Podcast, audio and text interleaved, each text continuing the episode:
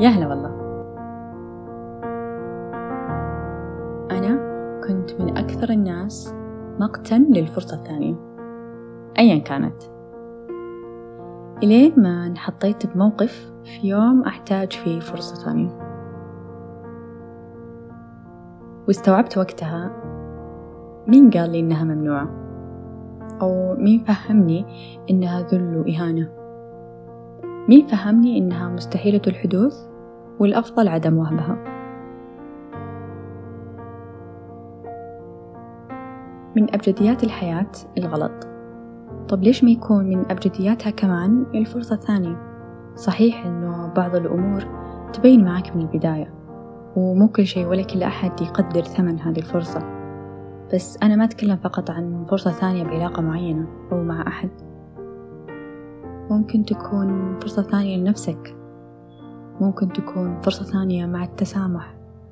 فرصة ثانية لمجتمعك أو فرصة ثانية للحياة عموما أو للشروق من جديد. احزني اليوم. انكسر ابكي اهجر. بس لا تستسلم. ارجع للشروق. مهما عصفت بك الدنيا اغرب كثير بس ارجع اشرق. لأنه انتهاء وجود مصدر غروبك هذا. أو جزرك والتفافك حول أعماقك وإنت لسه ما حليته معاه بيكون بداية ندمك وعذابك. ممكن تتوه عن نفسك للأبد أو ينتهي عمرك أو تفقد صاحبك أو أحد من أهلك أو يصير أي حدث في الحياة يقطع تواصلك مع مصدر خذلانك.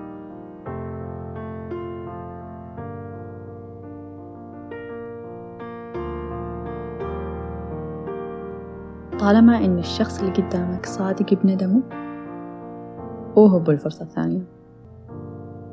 طالما أنت صادق بتوبتك عن الشيء اللي كان مضايقك بنفسك وهبها الفرصة الثانية وعيش بحرية. طالما رؤيتك الحالية تقولك إنه مجتمعك تغير وتغيرت نظرتهم عن الشيء اللي كان مضايقك أو مزعجك فيهم كمان وهبهم الفرصة الثانية. طالما إن الله عز وجل لسه ما أذن لك بالرحيل تبقى دائما في فرصة للشروق وللفرصة الثانية.